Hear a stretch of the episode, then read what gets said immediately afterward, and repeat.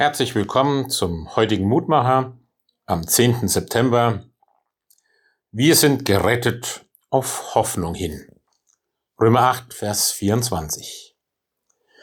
Der Römerbrief ist eins der zentralsten theologischen Dokumente unserer Bibel und für ein geistliches Leben ungeheuer wichtig, wie ein starker Kaffee, der uns Kraft gibt für den nächsten Morgen, den nächsten Alltag.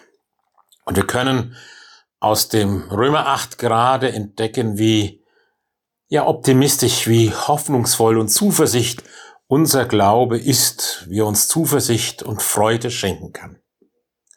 Wir hören zum Beispiel aus Römer 8, keiner ist fehlerlos, aber im Glauben an Christus sind wir schuldenfrei.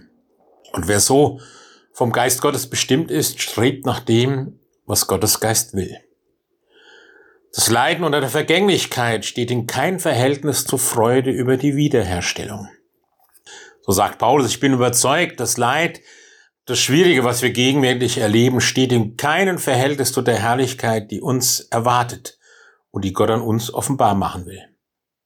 Und eine ganz großartige Aussage, der Heilige Geist betet für mich, wenn ich keine Worte finde, wenn ich nicht weiß, was ich beten kann, wenn ich Voller Angst und Sorge bin mir die Worte fehlen, Gottes Geist steht für mich ein.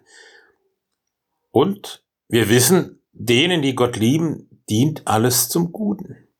Ich bin in die Lage versetzt, in schwierigen und schlechten Umständen dennoch Gottes Wirken, Gottes Gegenwart zu entdecken und auf eine ja gesegnete Zukunft zu hoffen.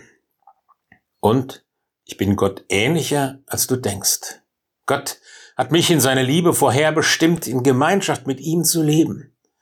Und darum ruft er uns in seine ewige Gemeinschaft als seine Kinder.